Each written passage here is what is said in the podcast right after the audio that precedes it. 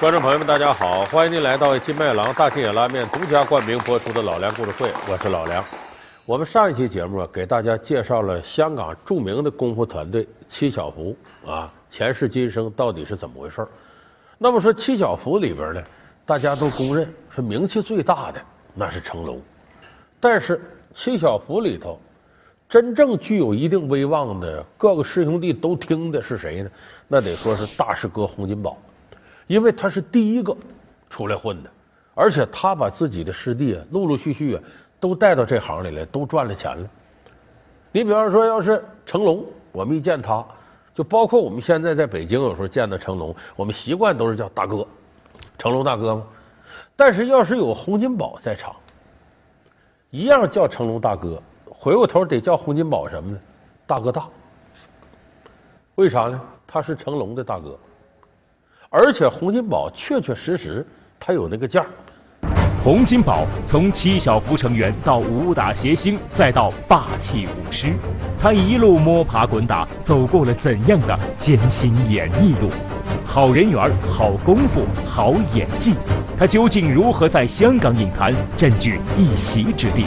老梁故事会七巧符系列之大哥大洪金宝。那么咱们说洪金宝这大哥大的范儿是怎么来的呢？有人一听大哥大就挺敏感，哎，这九十年代的手机叫大哥大，那会儿我们管叫大砖头，我在这儿还买了一个好几万的一个很贵的，当时拿着上面有个天线，哎，往这桌上一放，跟个小塔似的，要拿这东西砸人都把人砸死。大哥大，你还别说，洪金宝这个大哥大和这个真的大哥大真有点关系。洪金宝是香港名人里头啊第一个公开使用大哥大的人，头一个。哪年？这一九八五年、八六年，就这东西刚有的时候，洪金宝就使了。啊，洪金宝香港名人里头头一个用大哥大的。那么他当时被别人认为这是大哥里的大哥，也和这手机有关。他八六年的时候呢，洪金宝自导自演了一个片子，他当导演。这片子是个滑稽戏，叫《富贵列车》。结果呢，白普叫随从来把我大哥大拿上来，很多记者都没见过这玩意儿，这打电话都得到电话亭固定的办公室，你看现在就能打，旁边插电源他打，说什么呢？给香港这些哥们儿打电话，我今天《富贵列车》开拍了，你们呢给我捧场来。结果他说完没多长时间，香港其他的各个地方开工的电影厂差不多都停了。为啥？洪金宝朋友遍布香港，这么一会儿功夫，你看什么曾志伟了、钟镇涛了啊、郑少秋了，稀里咔嚓、呼呼嚷嚷都来了，来给他在《富贵列车》里串场。没这两下，没这号召力，他敢这么摆谱吗？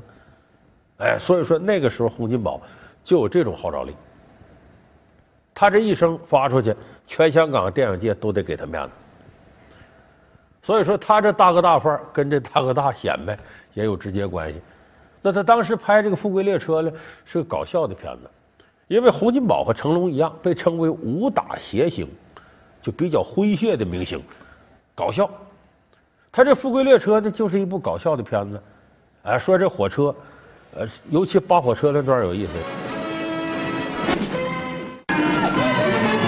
有骑着马追火车的，还有拉洋车追火车的。有意思，俩逃犯，这不是锁链还靠着呢吗？哎，想你这边一个那边一个，咱把这个锁。就那个时候香港这种滑稽武打呀，成龙、洪金宝那是绝对的开山武师。洪金宝这三个字呢，是他后来起的艺名。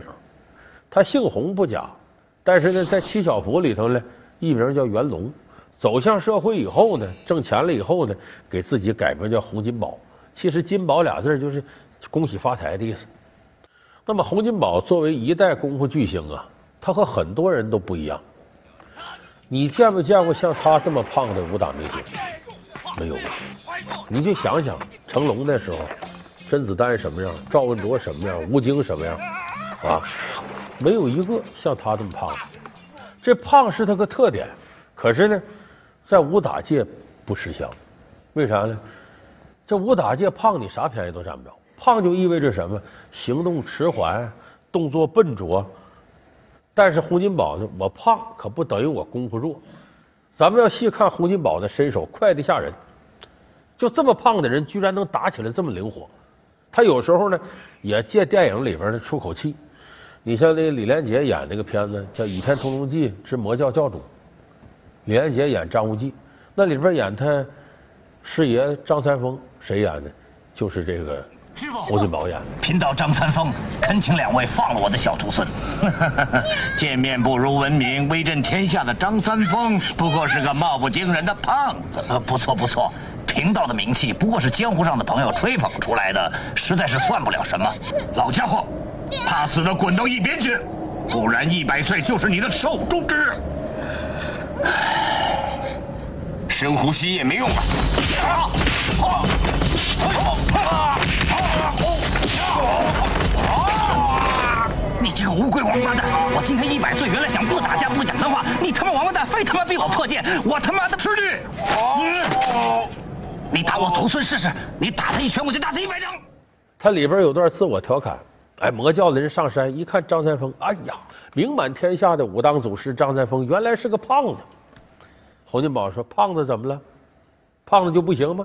一动手，谁能打过张三丰啊？” 其实是借这桥段出口气，你不说我胖吗？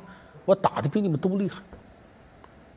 那么他这一身功夫，除了在七小福时候的刻苦训练呢，也跟他在片场不断磨有关。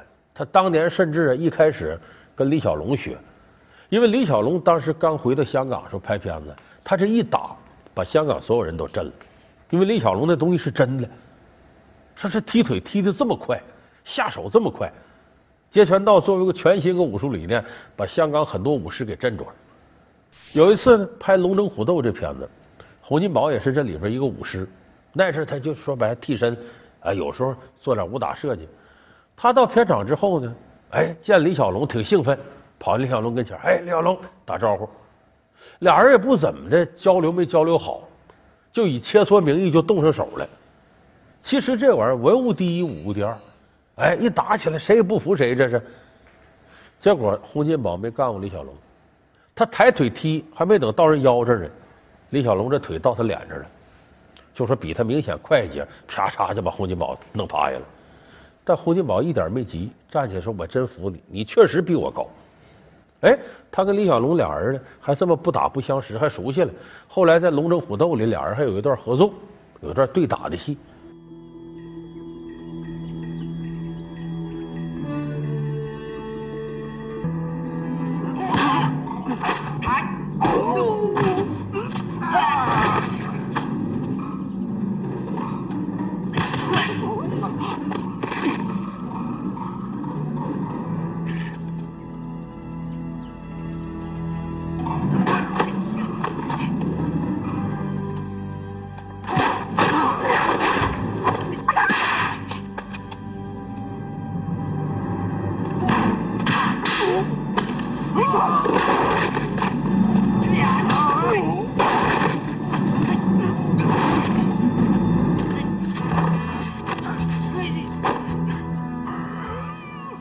那么后来，洪金宝随着在片场的实战呢，这个水平越来越高，他后来就得给自己主动找对手。我们都知道李小龙没几年就死了，后来洪金宝自己拍个戏叫《群龙夺凤》，他请香港最著名的武打设计者，也是第一流的武师刘家良。刘家良老爷子应该是前年过世得了，这个人呢是黄飞鸿的嫡系传人，确实有两下子，南拳打得很好。 完，这样在《群龙夺凤》这个戏里边呢，到最后一块有一个长达五分钟的对打。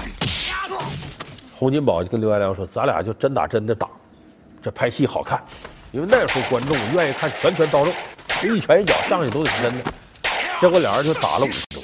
刘家良下来，他管这个洪金宝叫肥仔，因为刘家良得算是洪金宝的前辈，说：“肥仔，我打了这么多年，你是第一个让我感到害怕的。” 就打起来，你的气势很大。就那个时候，洪金宝通过拍这些戏，全香港都知道洪金宝是真能打，人家不是百万花架拉倒。你看胖，人家特别灵活。老梁故事会七小福系列之大哥大洪金宝。老梁故事会是由金麦郎大金眼拉面独家冠名播出。那么腕儿闯下来之后呢，洪金宝就得成立自己的团队，因为这个武打设计啊，设计完了之后得有人做替身、做武师啊。你看这主角站中间了，一批地痞流氓跟他打，谁演地痞流氓？得有自己的班底，所以他成立洪家班。这洪家班当时在香港的名气非常大，当然了，我们也熟悉程家班，就成龙的班子。紧跟着成龙混起来了，也弄个程家班。这两拨人可较上劲了。你看他俩的领头的洪金宝、成龙，好的跟一个人似的，但是底下人较劲。为什么？你那边武打设计出危险动作，我这边马上就，哎，我得超过你。你那都设计个漂亮动作，我这边也得设计个。所以双方那是互相较劲呐、啊。你今天拿个奖，明天我也得拿个奖。就是在这种比较当中呢，双方这水平都提高了。特别有意思的是呢，拍 A 计划的时候 ，A 计划里头洪金宝、成龙都是主演。那么这里边呢，就出现什么情况呢？洪金宝的武打场面是由程家班来陪着，成龙的武打场面是洪家班来陪着。哎哎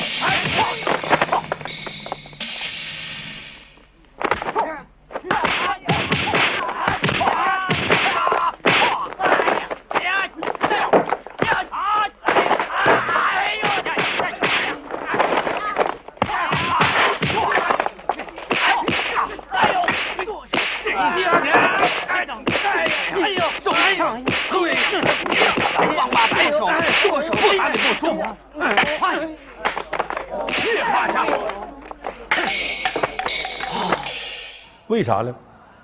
洪金宝跟一堆人打，把这些人都打趴下了；成龙跟一堆人打，把这些人打趴下了。如果要是自己的人，你像洪金宝打洪家班的人，成龙打程家班的人，自己人呢下不去手啊，都挺熟的哥们都跟我干，你说我把你打趴下了，拳拳到肉很重，只能换过来。为啥？洪金宝打程家班的人，成龙打洪家班的人，不心疼，下手狠。所以那可真是拍的拳拳到肉，非常真实。当时拍这个戏的时候 ，A 计划的时候，门口就停一辆车，面包车，把面包车所有的座都掰平了，上面都铺上被子。为啥？万一有打坏的，马上送医院。成龙管这车叫白车，为啥？香港的救护车嘛，俗称白车。他说我们这也白车，随时都送医院去。其中有一场戏特别有意思，要拍一个特写，就是啪一脚踢过去，踢脸上了，啪这人就翻跟头出去了。结果呢，上来一个，啪一脚踢昏过去，说这都还没翻跟头呢，再来一个，啪一脚又踢昏过去，再来一个，啪，连踢昏过去七个，这镜头才拍完。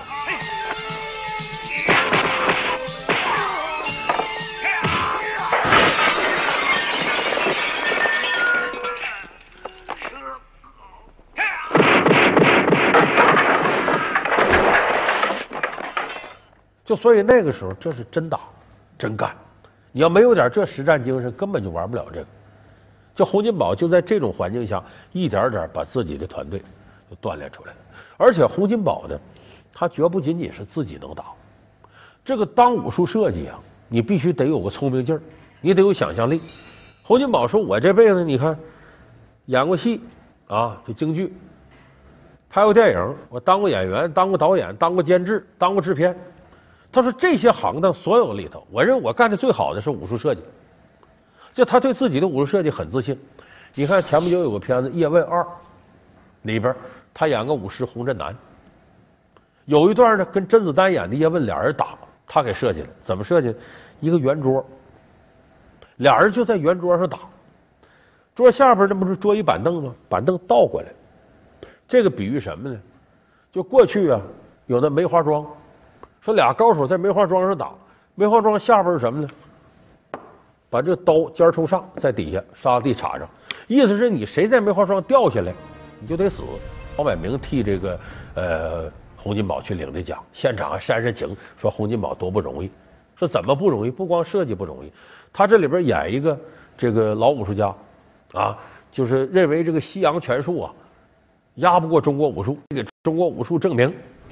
所以有一场戏呢，他跟西洋拳师打，最后让西洋拳师给打走，这么出戏。你这也打不了了，洪金宝说不行啊，耽误一天，这费用老大了，我还能挺住，来，接着跟我打，把这戏拍完了，然后才把他送医院去。就是洪金宝这种敬业精神，在行内人看来这是很了不起的，因为他也考虑全组的利益啊，像预算呢、啊，怎么花钱呢、啊，他都得想着这。所以洪金宝在电影圈里啊，他是个全才。这个全才还体现在什么上呢？他不光拍功夫电影，他很早洪金宝就琢磨，这搞笑是无极限的，功夫可以跟任何东西结合呀。所以他很早的时候，他想个主意，拍个片子叫《鬼打鬼》。什么内容呢？其实就是鬼跟鬼之间打，就是开创了香港玄幻功夫片。咱们现在你看什么开心鬼撞鬼什么之类的，包括僵尸片，洪金宝都算是始作俑者。有一个著名僵尸片叫《僵尸先生》，很多人都说林正英拍的，其实背后监制是洪金宝。就洪金宝那时候勇于创新，在很多片子里头结合功夫，加上很多新的类型。而且洪金宝不是就能演打戏，他也想转型，就说人说我就能打，我演一个不打的给你们看。他有一年呢，拍了个什么戏叫《龙之心》。这个《龙之心》呢是什么意思呢？他跟成龙俩人合演，成龙演他弟弟是个警察，他演一个弱智的哥哥。说白了，他演个弱智的人。哥哥，别听人家乱说，我不会不要你的。你骗我，我撕给你哥。喂，你骗我！你干什么？我死给你哥！你不要这样，不要这样！结果这个戏拍完，大家发现洪金宝对人物琢磨得很投入，就是他确实是在很多这个角色当中，他能悟出不少跟别人不一样的东西。所以洪金宝绝不是仅仅的就会拍这个功夫片，别的他一样，他的技术应该说是很全面的。而且这洪金宝呢，后来的戏路吧，演来演去不光是打了。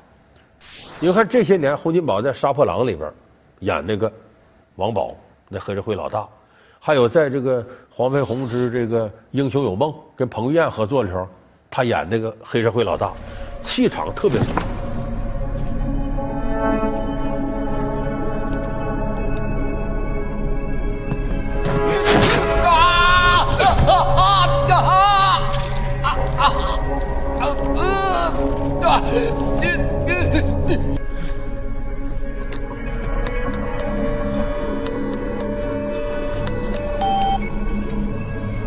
你要的东西我正拿上来，东哥还在的话，放他一条生路。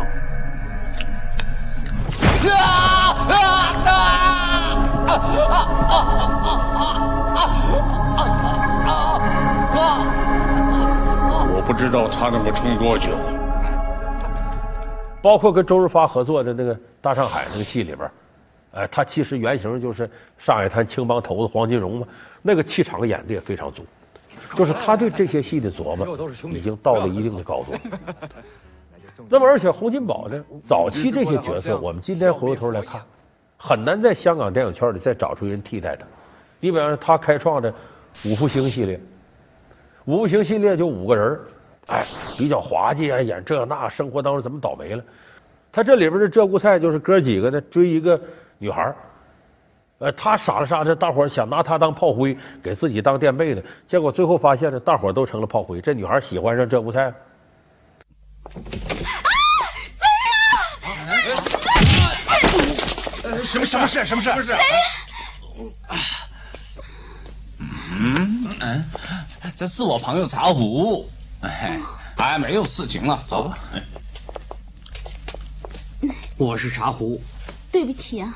哎，不用对不起啊，把他当贼看，完全是正常反应。哎，是啊，有没有踢疼你的脚啊？你真的没事啊？所以其实这个形象啊，对洪金宝来说有点符号式的意义，就是洪金宝这个人全才，他全才的基础是什么呢？他有大智慧，他块头也大，大块头有大智慧吗？就是这个人。是一个智商和情商都高的人，他才能混到现在的程度。洪金宝在香港影坛很多事摆得很平，无论是人脉啊，还是跟演员是私下的关系，还是投资干点什么事儿，洪金宝很少有栽大跟头的时候。就说他是一个在自己的世界里啊非常平衡的人，是个具备大智慧的人。当然，他这个根底在于呢，这是中国功夫界唯一一个胖成这样还能打得这么漂亮的人。这是他行走江湖的一个利器，也是他的招牌。好，感谢您收看这期《老梁故事会》。《老梁故事会》是由金麦郎大金眼拉面独家冠名播出。我们下期节目再见。